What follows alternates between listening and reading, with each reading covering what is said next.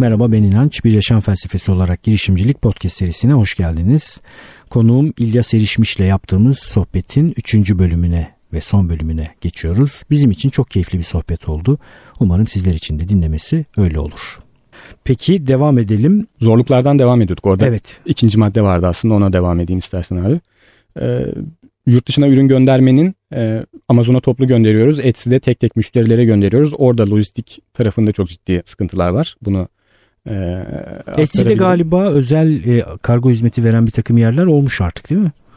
Var aslında yani biz DHL ile çalışıyoruz. Hı hı. İşte DHL, UPS ve bunların alt yüklenicisi olan farklı alternatif bir sürü de e-ticaret, e, lojistik firmaları da var.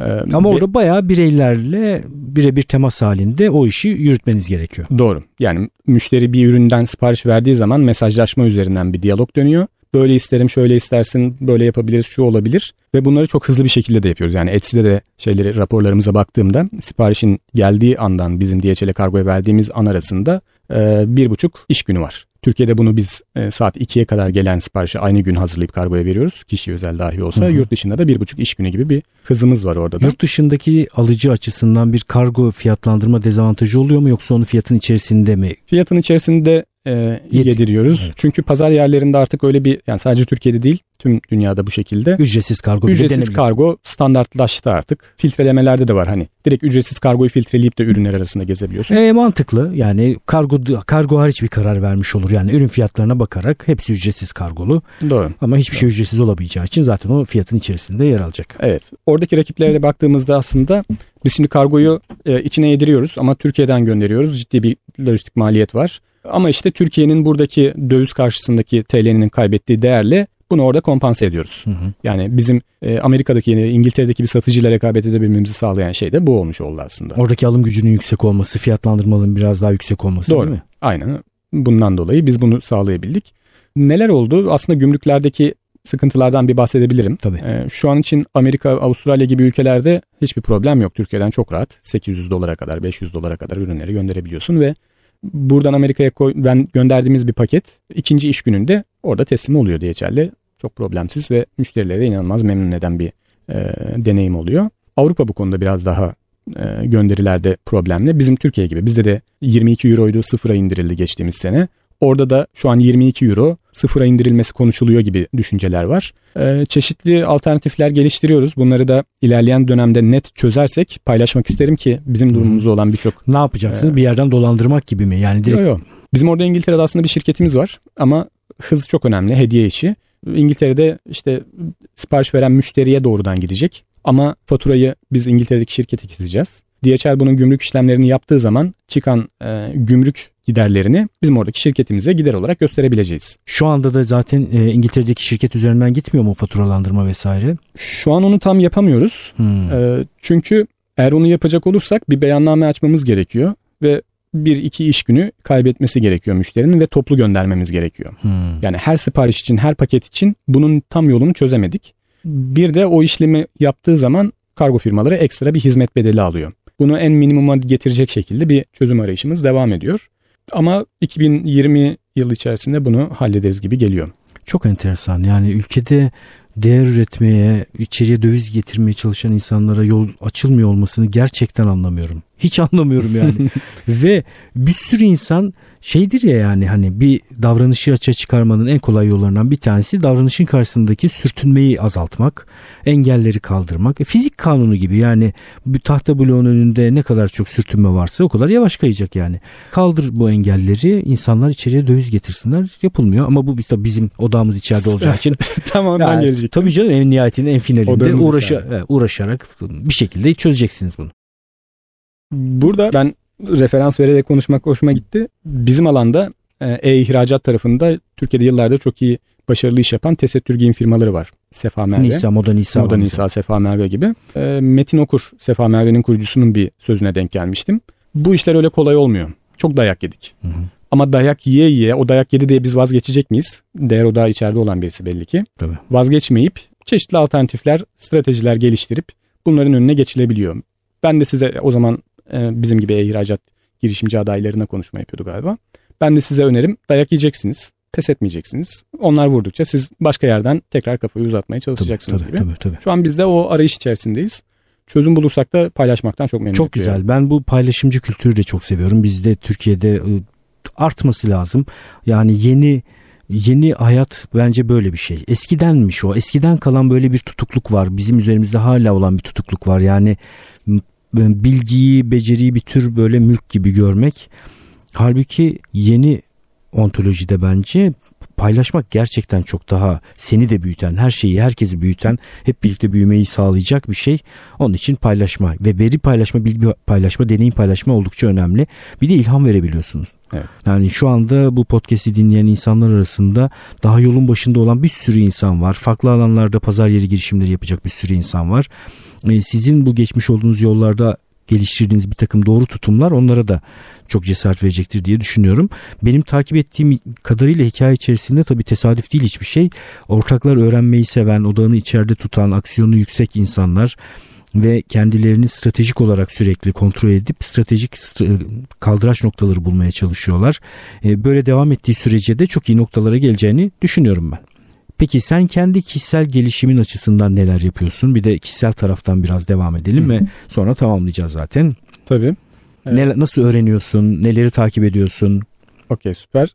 Yani podcast benim için gerçekten çok büyük bir bilgi kaynağı oldu. O yüzden podcast'in hayatımdaki yerini burada tekrardan vurgulamak istiyorum.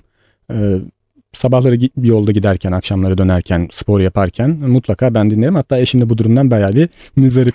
O da hiç Muhabbet edemiyorsunuz yani ve podcast dinliyorsun. Evet. O sabahları bir beş dakika dahacıdır. Ben sabah kalktığım gibi işte e, tüm anımda bir şeyleri dinleyerek geçiririm. Ya YouTube'da ya podcast'te bir şeyleri dinleyerek geçiririm. O yüzden ilham almayı çok seviyorum. Hangi podcast'leri dinliyorsun? Birkaç ee, tane isim Tabii verelim. tabii. Kaçık Prens var. Ee, girişimci muhabbeti var. Kadir Köymen'in 521 de o bahsettiğim ama şimdi sıfır diye bay bir kanal e, ama henüz vakit bulamadım dinleyemedim onu. Storytel'de bir e, Nasıl Olunur diye bir Nilay Örneğin e, kanalı var. Hepsine Orada. selamlar gönderiyoruz podcast camiasına ve herkesin de dinlemelerini öneriyoruz. Evet süper yani harika bir kaynak. E, ilham almayı çok seviyorum dediğim gibi. E, bir, bir şeyleri başarmış insanların veya kendini doldurmuş insanların bunu paylaşmaları ve benim oradan bir şeyleri almam e, müthiş bir fırsat yani inanılmaz bir fırsat. E, bol bol okumalar yaparak kendimi geliştirmeye çalışıyorum ve biraz da yani çok hiperaktif bir insan değilim. E, biraz daha içe dönük bir yapım vardır. Ama yaptığım işi de e, iki yıl üç yıl üst üste aynı pozisyonda aynı şeyler etrafında kalmaktan bir hemen rahatsızlık duyup kendi... Problem olması lazım değil mi? Evet. Kendi çevremi, düzenimi bir değiştirecek bir şeylere adım atma e, durumum oluyor. Bu da bana hani yeni öğrenme fırsatları, yeni e, hayat hikayeleri görme fırsatları doğuruyor. E, tarihe çok meraklıyım. Tarihi e, okurum, izlerim, dinlerim. E, tarihi filmleri izlerim. E, genel olarak bu şekilde. Çok güzel. Gerçekten e, öğrenen, sürekli e, kendini geliştiren ve problem çözmeye meraklı insanlar bir şekilde hayat içerisinde hızlı ilerliyorlar diye düşünüyorum. Kendi gelişimine baktığında bu bir takım disiplinlere bulaşmışsın işte ürün geliştirme, tasarıma biraz bulaşmışsın. Ee, başka böyle bulaştığın disiplin var mı? Bir de bu disiplinlerin sana getirdiği en önemli özü itibariyle şeyler nelerdir? Hı hı. Ee, ya tasarım hani bir direkt almış olduğum lisans eğitimi ee, orada o metodolojileri, e, beyin jimnastiğini, brainstorming'i, işte fikir alışverişlerini orada çok çok net onu orada öğrendim. Yani problem çözmenin ne demek olduğunu orada öğrendim. Yani bir problemi anlamak için sürekli onu tarif etmeye çalışmak, e, problem analizi aşaması, sonra çözüm bulmak üzere biraz açmak. Evet. O açma ve kapatma işi ya sonuçta en nihayetinde. Doğru. Ee, bir en öncelik oydu. Ardından e, bu pazarlama iletişimi tarafında pazarlamaya yönelik bir şeyler kendimi geliştirmeye e, çok ciddi katkıları oldu. Orada e, temel aldığın mesaj ne oldu? Yani nasıl bir katkı oldu sana? Tabii ki detayları sormuyorum da. Ya şöyle aslında hani marka deyince tüketicinin zihninde oluşturduğun algı ya. Ben orada her zaman e, müşteriyi, tüketiciyi ön plana koyup onun yerine kendimi koyup onun e, gözünden baktıkça ona ürettiğim değeri bu adam alacak mı diye düşündükçe aslında hani işin e, diğer kavramlarına çok hakim olmasam da özünü bildiğimi ve bu öz üzerinde çalıştığım sürece başarıya gideceğini hep düşündüm. Çok güzel. Çok temiz bir şekilde perspektifi 180 derece değiştiriyor. Yani sen hizmet veren tarafında hep kendi hizmetlerine ve süreçlerine boğulmuş durumda olabiliyorsun. Ama marka açısından baktığında diğer tarafa geçip oradan her şeyin nasıl göründüğünü tekrar bir gözden geçirmen gerekiyor. Hatta süreç yönetimi çalışmalarında enstitüde biz yapardık bunu. Her departman kendi içinde pırıl pırıl ve sıkı çalışabiliyor mesela. Ama müşteri açısından süreçler departmanları keserek aktığı için arada gri bölgeler olabiliyor. Yani bir departmandan diğer departmana gidene kadar iş arada bölgede böyle sürünen kalan işler olabiliyor. Süreç yönetimi açısından o süreci çizip tekrar o gözlemi müşteri açısından yolculuğu takip edince bütün o gri noktaları gidermek mümkün oluyor. Mesela süreç yönetimi de perspektif değiştiren bir yöntemdir, e, metodolojidir. Aynı şekilde sen marka yoluyla senin işinin merkezinde yer alan müşterinin dünyasına gidip oradan bakma e, refleksini kazanmışsın. Doğru. Var mı başka böyle e, disiplin bulaştığın sanat, spor? Çok söyleyemeyeceğim belki o taraflarda bir şey genel olarak hayatımda böyle bir üçer yıllık bloklar halinde bir şeylere odaklandığımı görüyorum.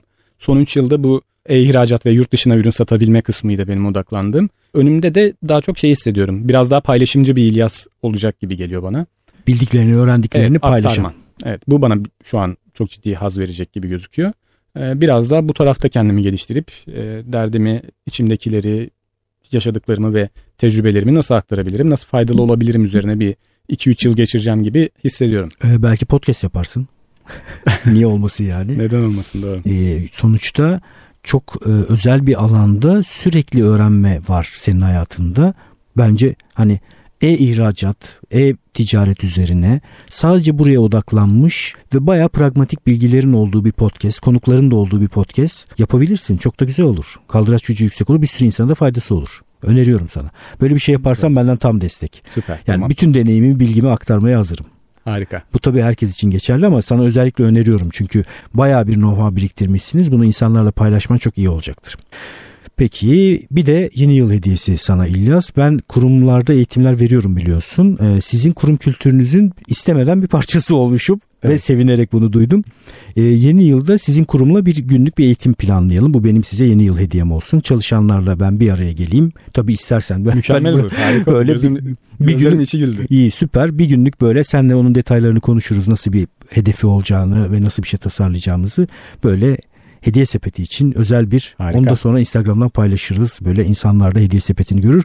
Benim açımdan söyleyeyim hediye sepetinden ben bir ürün almadım şimdiye kadar. E, bütün bu sohbetten seni tanıdıktan sonra gireceğim hediye sepetine bakacağım. Bir kere şu gözle bakacağım. Bir geri bildirimim varsa onu vermek istiyorum. E, podcastçiler böyle birbirini desteklemeyi seviyorlar. Mesela bu podcast'i dinleyen insanlar kolektif pazarlama hareketi oluşturdular. Yani ben benden iyi tanıtıyor insanlar, duyuruyorlar. Birbirine de destek olmayı seviyor insanlar. Hediye sepetine girin e, ve bakın bir podcastçi e, İlyas. E, ona önerileriniz var mı? Bir müşteri deneyimi yaşadı ya, orada yaşıyorsunuz sonuçta. Bakıyorsunuz, grafiklere bakacaksınız, renklere bakacaksınız. Ne önerirsiniz İlyas'a? E, bu önerileri çok değerli. Yani ilk defa o siteyle tanışacak olanlarınız varsa o iyice önemli. Daha önce bir deneyim yaşamış olan varsa, kötü bir deneyim varsa yine önemli. İyi deneyim yaşamış olan varsa önemli. Lütfen üşenmeyin. Bu deneyimleri paylaşın. Nasıl paylaşsınlar? İlyas nereye gönderebilirler? E, soy ismim aslında çok e, bu anlamda avantajlı. İlyas Erişmiş tüm sosyal medya hesaplarında veya direkt adım soyadım e, mail adreslerimden bana ulaşabilirsiniz. Et hediye sepeti, et e, gmail gibi. Hepsine Mail ulaşılabiliyor. İlyas Erişmiş, e, isim soy isim birleşik, et gmail.com ya da ethediyesepeti.com'dan bu konudaki görüşlerini soru da sorabilirler tabii değil mi? Tabii tabii. Yani Zaten... tüm paylaşımlara açığım. E, benim alabileceğim, benim verebileceğim ne varsa e, görüşmek isterim herkese. Harika, çok güzel. Çok teşekkürler tekrar geldiğin için. Çok keyifli bir podcast oldu. Seni ben tekrar çağıracağımı hissediyorum. Biraz şu e, yurt dışı deneyiminde biraz daha beceri edinin. Ondan sonra tekrar görüşelim. Tamamdır, süper. Çok memnun oldum ben de. Hediyen için ayrıca teşekkür ederim. Rica ederim. Çok keyifliydi. Görüşmek üzere. Evet, bizim için çok keyifli bir sohbet oldu. Umarım sizler için de öyle olmuştur. Ee, İnançayar.com podcast sekmesinden e, istediğiniz zaman ama tüm bölümlere değil yayınlanmış bölümlere, kitaplara, linklere, verilere ulaşabilirsiniz. İnanç Ayar Instagram hesabını takip edin. Takip ettiğinizde merhaba ben podcast'ten geliyorum diyorsunuz. Ben de hoş geldin deyip size şu e, şebelek emoji var ya e, ellerini açmış hoş geldin diyen ondan gönderiyorum. Benim tipime bakarak benden geleceğini hiç varsaymadığınız bir emoji olarak o size ulaşıyor. Ve böylece ben de sizi eklemiş oluyorum. İlk 10 bölümü dinlemek çok önemli. İlyas'ın e, dinleyicilerinden buraya ulaşanlar olabilir. Aa İlyas bir podcast'e katılmış bir bakayım diyenler. Eğer öyle birileri varsa ilk 10 bölümü sıralı dinlemek gerekiyor. Sonrasını serbest bir şekilde dinleyebilirsiniz. Görüşmek üzere.